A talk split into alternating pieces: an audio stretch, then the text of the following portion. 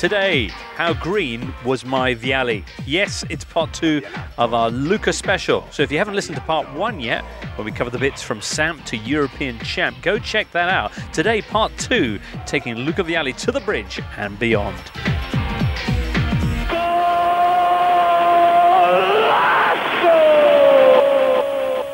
Hello, Gab. Hello. And hello again, James Horncastle. Hi, James. So, where were we? As Gianluca Vialli and Juventus are European champions of 1996. Gianluca Vialli hoisting the Champions League trophy aloft In 1996. in Rome as a Juventus player, the last Juventus player to do that, James, and then bidding farewell fairly Right. shortly afterwards. That's right. And heading off to Northern Climes. Rangers. Gabriele. Almost, Almost, no. but no. Instead, it was uh, uh, West London and Chelsea. Right. And we should know that you know we often sort of forget this when we look at players' careers and stuff like this, but this was only made possible because the previous winter, because a player named Jean-Marc Bosman got a landmark ruling from a European court, and now we take this all for granted that players Freedom of movement. freedom of movement. well, two things. One, obviously, players now become free agents, which mean that they can move without a fee, which means that then they can earn more money. Um, but also, it removed all restrictions on foreigners within the European Union. And it's really tough for you young uns to realize what it was like when you only had three foreigners.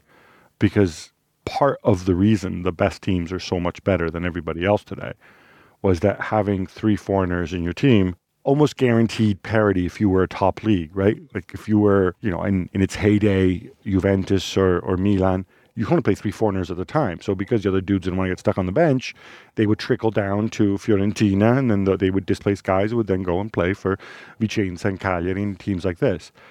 Um, and all of that happened the year that Vialli moved. And part of the reason it's also very relevant, which we'll get to, is this whole idea of foreigners and cosmopolitan Chelsea and West London, blah, blah, blah. Chelsea became the first team in the Premier League to play 11 foreigners. All of that was made possible by what happened in 1996. When we say it was seismic, it really was seismic. Absolutely. So he makes the decision to leave Juventus and go to West London, which was his priority. It almost didn't happen because Glenn Hoddle, when Chelsea manager, didn't fancy him.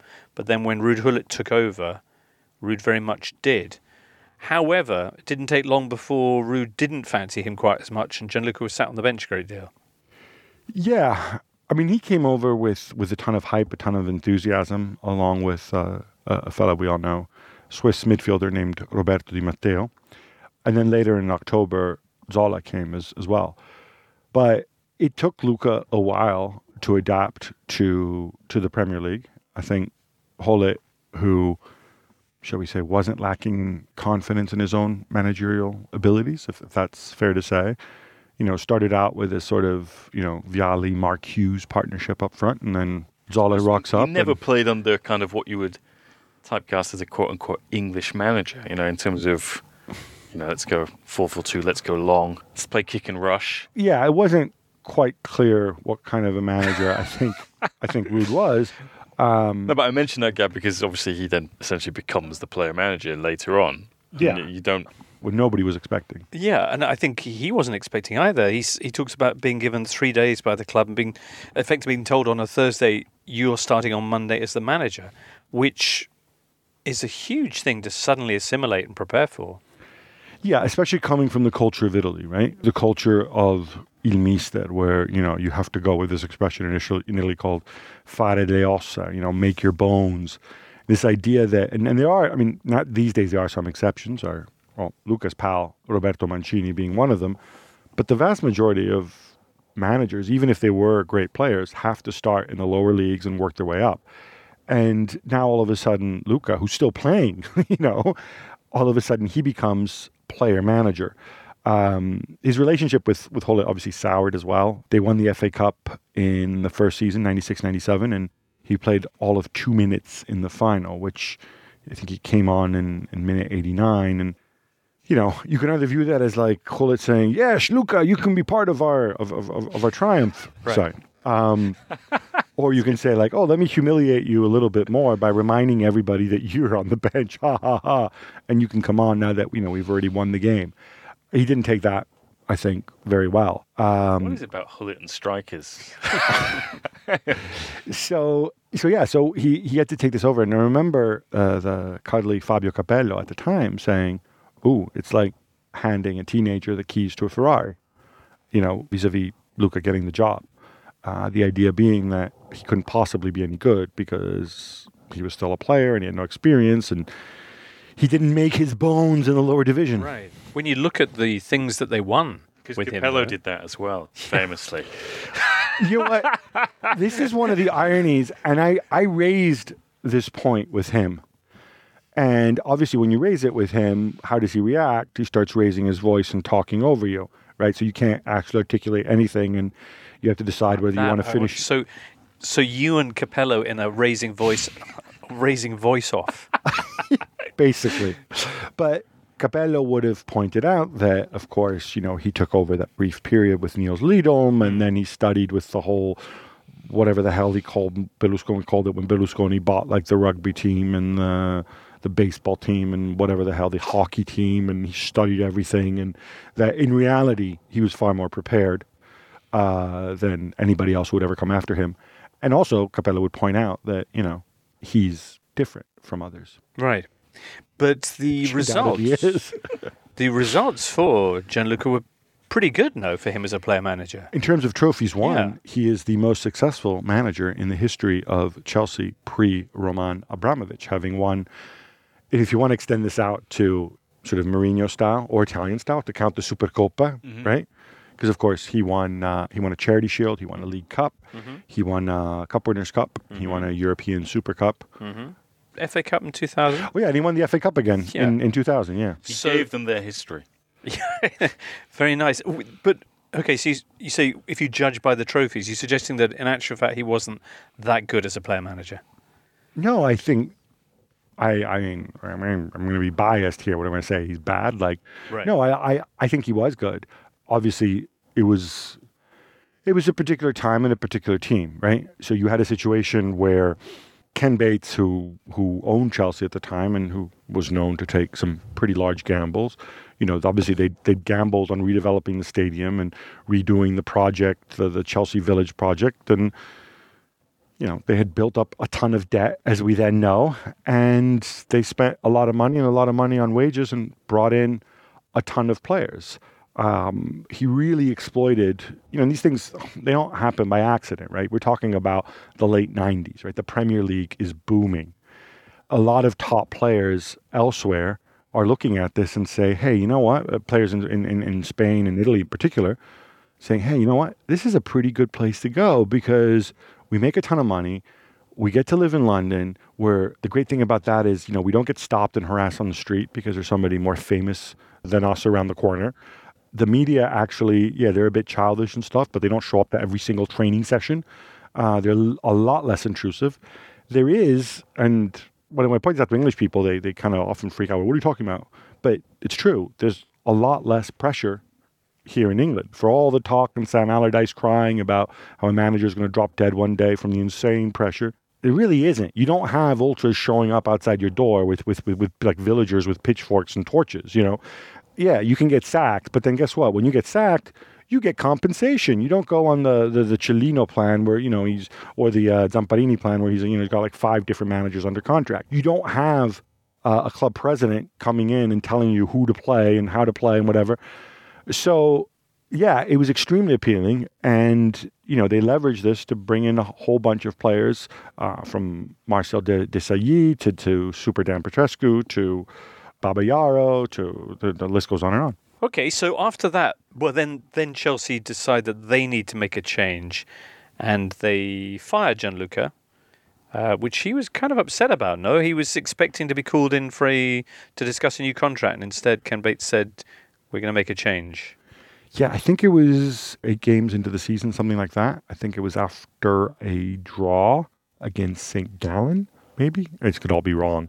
Um, but he was not expecting it, and he took it very, very hard um, because he had really bought into Chelsea and he bought into London, and he really thought that, you know, this is it. You know, he had found in some ways, I mean, I don't want to make him bad, I will make comparison, a similar vibe to what he thought what he had in Genoa at Sampdoria. You know, this was home. He was starting to settle down, and you know, and eventually, of course, he'd, he'd get married and stuff. So he was a Chelsea fan. You know, this was this was big. This was, you know, he'd kind of found his found his center, if uh, uh, if you will, because you know that was always the thing with between Mancini and Vialli, the the dichotomy. Mancini ended up marrying relatively early, and Luca ended up, you know, being bachelor man around town for a long time, and then finally he finds his home, and it's still his home now. But he thought that he would be part of Chelsea, and for a long time he didn't go to Chelsea after that because I, I think it did hurt him. In the meantime, he'd hung up his boots. His final game coming in May 1999 in a 2 1 victory against Derby County, in which Luca scored his last goal as a professional. And a lovely volley it was, too. But after Chelsea, he then had another stab at managing. He, uh, he went to Watford where, interestingly, he brought in a guy, and I think this is, this is kind of like a very Luca move. He brought in a guy who was Italian, who he'd never played with, I mean, maybe once or twice with the national team, only kind of knew at a distance, but really, really respected. And that guy was was Filippo Galli, who was, I mean, he must have been what a million years old when he came over. But always looked the same age. yeah, Wow. exactly. you know, he did this thing which Uh, Sorry, Filippo Galli, who was part of the great Milan side. he was the original. We know when we think of the legendary Milan back four, the you know Tassotti and, and Maldini, your fullbacks, Baresi and Costacurta in the middle. Before Costacurta, there was who's the youngest of the lot, or maybe Maldini was. We're you know we're about the same, but there was Filippo Galli. Filippo Galli was the guy who was there, and he was seen as a leader, and he was seen as the guy who was sort of the ultimate defender, especially mentally. So he brought him in, and in fact, one of the interesting things is you know how this season Unai Emery got a lot of stick for having you know the players vote for the captaincy and, and whatever. He had the players vote for the Watford captain, and they all voted, and they voted for Filippo Galli, who you know was new, could hardly speak English, had just kind of landed there. But that that was His you know aura. yeah, and those were some of the things that, that he was hoping to to bring to the table. He had one year at Watford with Ray Wilkins as his assistant manager, after which he's once again let go. And I think it's fair to say Gabby pretty much gives up on management uh, and uh, decides to try his his hand at various other things, a variety of TV shows.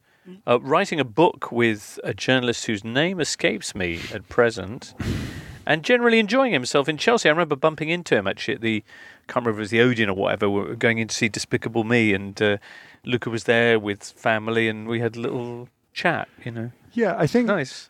I mean, timeline wise, Good film.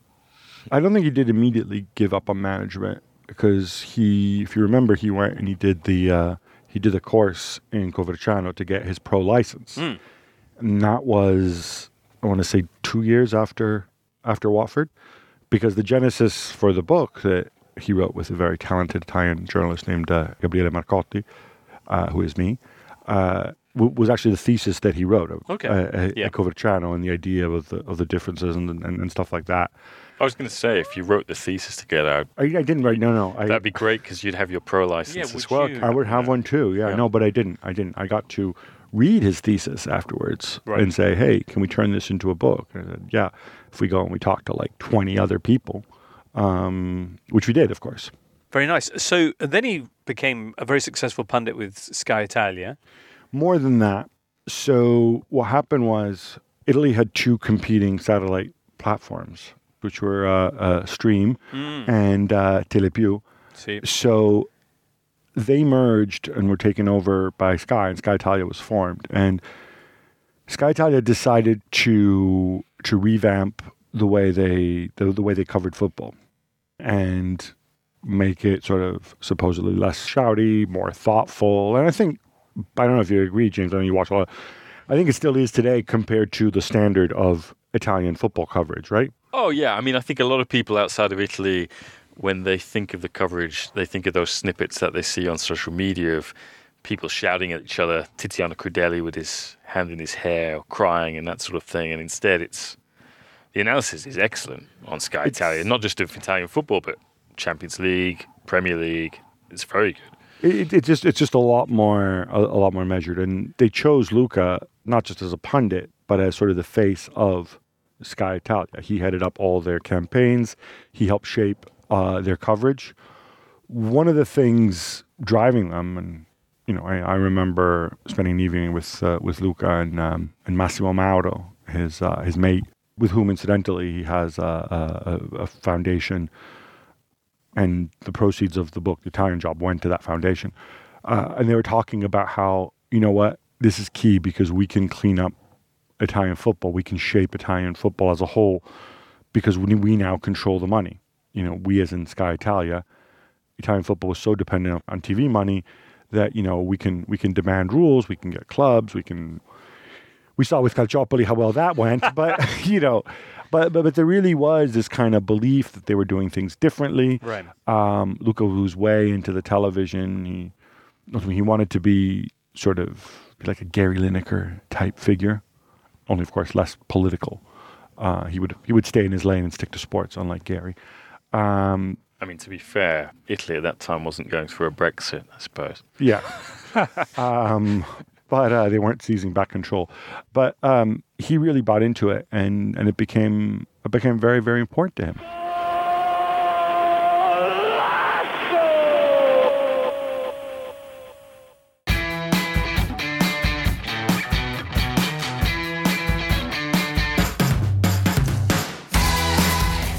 There, football fan. My name's Lynsey Hooper, and I'm here to tell you about another podcast that just might catch your interest. It's called the Offside Rule WSL Edition, and every week it's me and Kait Borsay talking to a load of former and current footballers, plus those in the know, talk about what's going on in the world of women's football.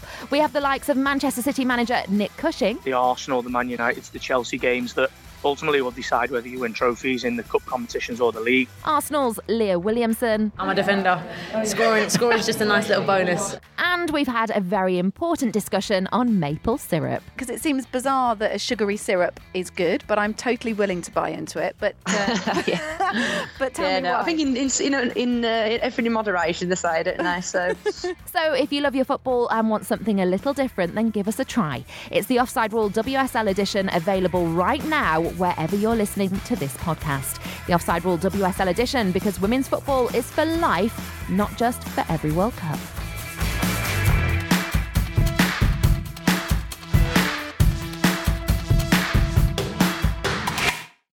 Campionato di calcio italiano. You're listening to Golazzo, the totally Italian football show. In 2016, the outlook for Gianluca became suddenly much more complicated when he revealed that he had uh, pancreatic cancer. And the next few years were spent battling that, but not without other projects as well. Uh, curiously, in the middle of all of this, he found time to not only write a book called Goals, uh, and which is all about advice for how to deal with life's many challenges. Is that fair? Yeah, so he he wrote this book, um, which may or may not be coming out uh, in English as well at some point in the near future. Where I mean, and I think the book tells a lot of sort of his coping mechanism. It's you know it's called ninety stories plus one, and the one is is his stories, and it's it's basically it's, it's ninety stories from sport that are are inspirational, um, and each one is accompanied by by a mantra you know, it might not be what you expect for Luca to suddenly get new agey and you know and, and into mantras, but the mantras were very helpful uh, to him, and he published his book, which became which was very very successful in Italy, and um, and it's something that he put a lot of himself into, which I think also you know helped in what he calls he doesn't call it a battle, he calls it a journey, Right. You know, in, in dealing with uh, with his illness. And it's a journey that's ongoing. Amongst that, he's also fronted up a consortium which planned to take over at Sampdoria, which which had seemed just last summer, summer of 2019, was actually about to take over at Sampdoria, but they've now given up on that chase. Is that right, James? Yeah, I think the deadline passed and it's, finished kaput now. Yeah, I, I don't. I mean, I don't think it ever quite goes away if you know the the very cuddly and lovable uh, Mr. Ferrero who owns uh, who owns Sampdoria. They could also just kind of sit back and you know wait for him to get to prison or the club to get relegated and then buy it a lot cheaper. I think. Mm. I think the intent is there. I think he was part of the project as sort of like the face of the project, and obviously he would have taken an active role. Mm, but But it's not something that you know he you know was his life's ambition, especially No, at the he's, time. he's talked of in the past feeling himself potentially as more suited to a director's role, to running a club, than being a manager. And, and certainly the, the notion of him coming back to Sampdoria, the club where I think more than any other he'd invested himself to try and bring them some of that former glories, particularly if he could attract, say, his, his old buddy Roberto Mancini as manager. How, how romantic would that be? It would be romantic, but you know what? The romantic love affair between the two has already been rekindled, Well, as true. you know, That's true. at national team level. Right, November 2019, and Italy's heart is collectively warmed by news of the touching reunion at the Azzurri alongside Italian manager Roberto Mancini. Luca Vialli joined the Azzurri staff as capo delegazione, uh, team manager, Gigi Riva's old job. Bionde trecce, gli occhi azzurri e poi le cassette rosse, e l'innocenza sulle gote tue, ancor più.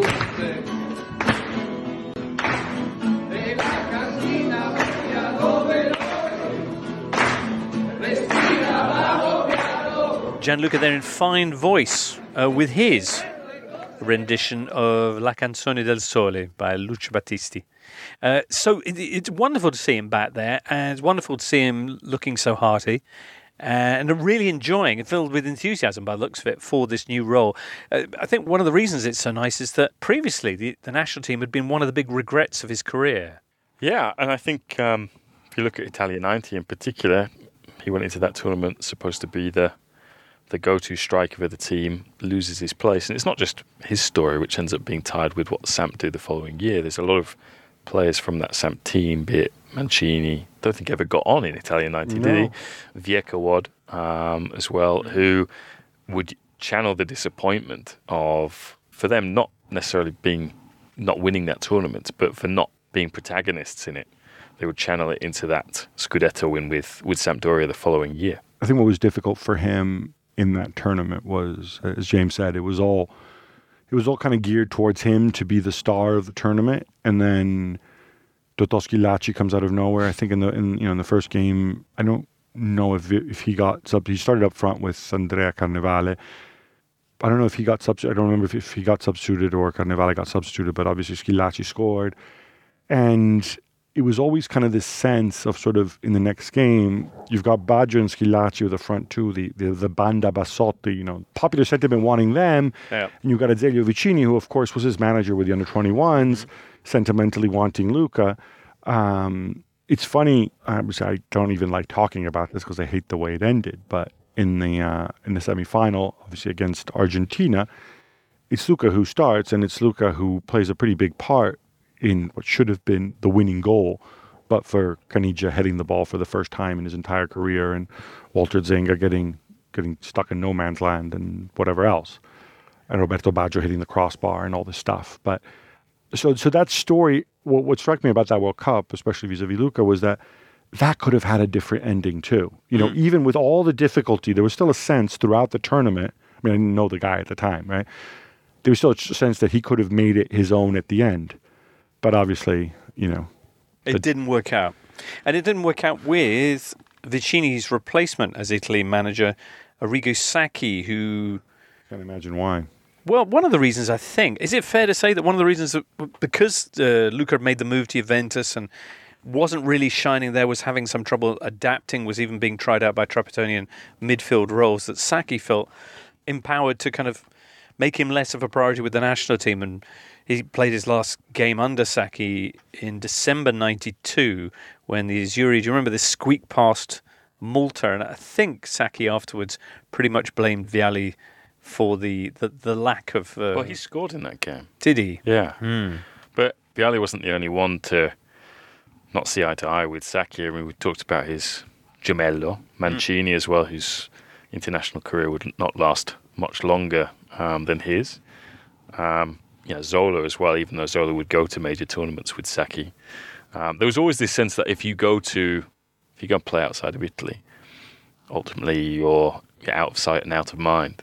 Um, and yeah, I think that was certainly the case with with Zola. But yeah, I mean, for Luca, aside from that, was it Euro '88? Yeah, Did the team 88 when it was this- him and Mancini with uh, Giannini behind, which Hmm. El Principe yeah. And Donadoni on Again, the wing. w- straight import from the under 21s under Vicini and uh, got all the way to the semi-finals and, and Russia. But yeah, everything's set up for the, the World Cup at home in, in 1990 it didn't work out. And uh, so bad was the ill feeling between Vialli and Arrigo Sacchi that when Sacchi led the Azzurri to the final of USA 94 against Brazil, as Luca commented at the time and then retracted, but I think now is kind of okay with admitting, he actually supported Brazil in the final. There's a there's a wonderful Italian term which I'm sure we've mentioned before, but I always find it hard to to explain or translate. As as a term, uh, uh, gufare, right? You owl someone. yeah, So bizarre. How did to owl become a verb and such a. But you're right, it's one of the most kind of relevant expressions in football. yeah. Which it's a bit like Schadenfreude, but it's normally, or or in this case, Schadenfreude is after the event. This is when you're actively, through your own psychic energy, Yeah, trying to right. bring about a bad result for somebody you don't like. yeah.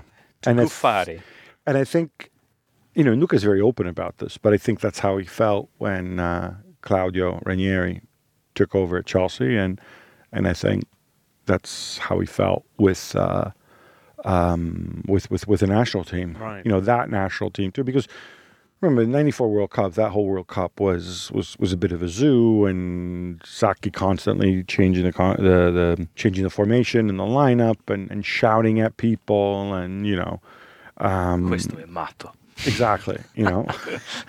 so yeah, I, mean, I, obviously he retracted it, but you know, I think it's a very human feeling. Yeah, it goes way. I mean, it transcends borders. I think that any football fan will know that feeling of uh, to gufari somebody you know, Yeah. while watching a game. I mean, I think there's probably. I mean, I remember Barry Glendenning telling me that he was he was busy agufare you when when you left. That's right.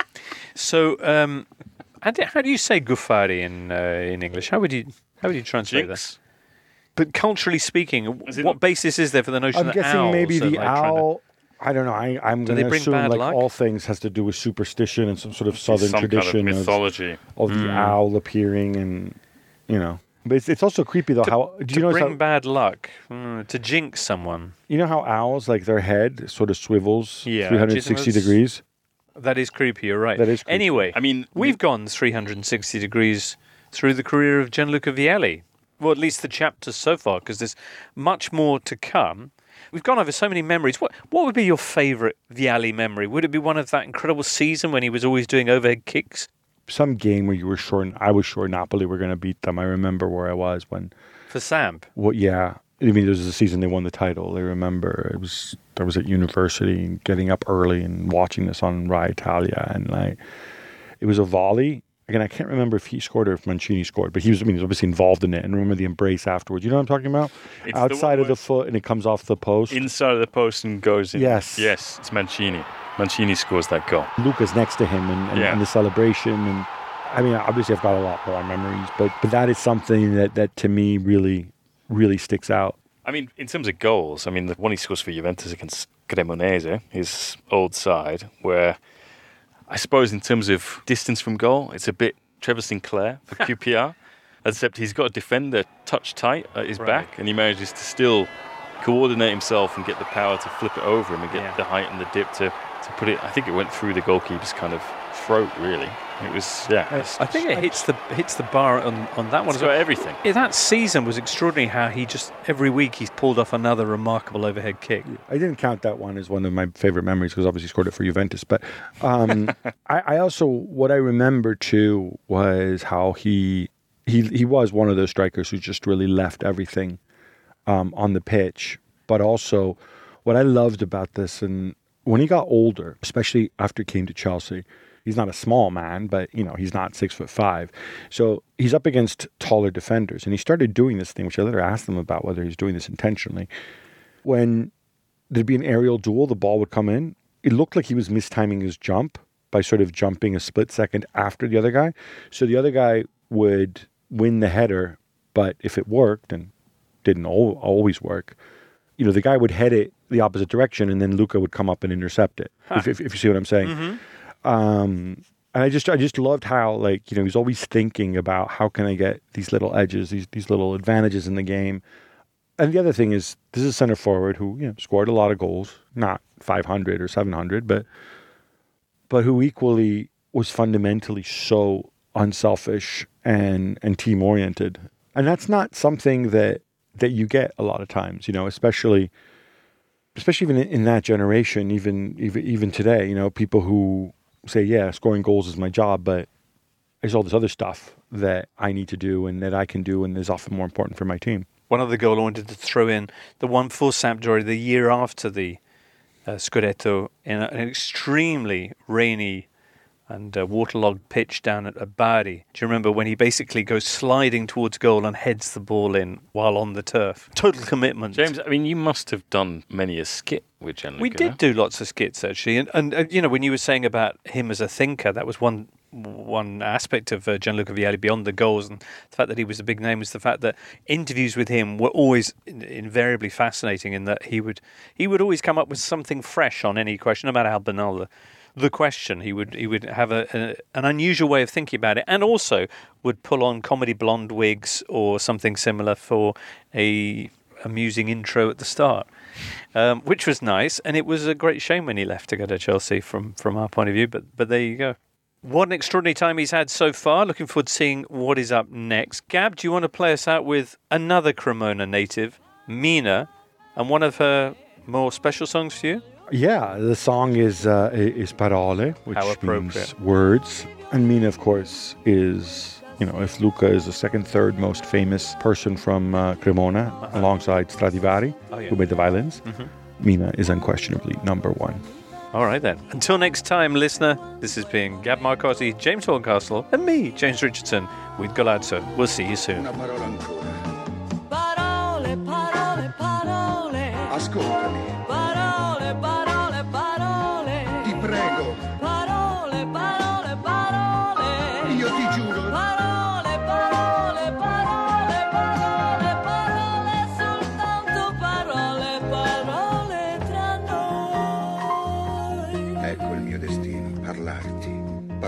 You've been listening to Golazzo, the totally Italian football show. It's a Muddy Knees Media production, and for sales and advertising, please email sales at muddykneesmedia.com. Check out our other football shows on Apple Podcasts, Spotify, Audio Boom, and everywhere else you get your audio on demand. Non cambi mai, non cambi mai, non cambi mai, Tu sei il mio sogno proibito. proprio mai. È vero, speranza.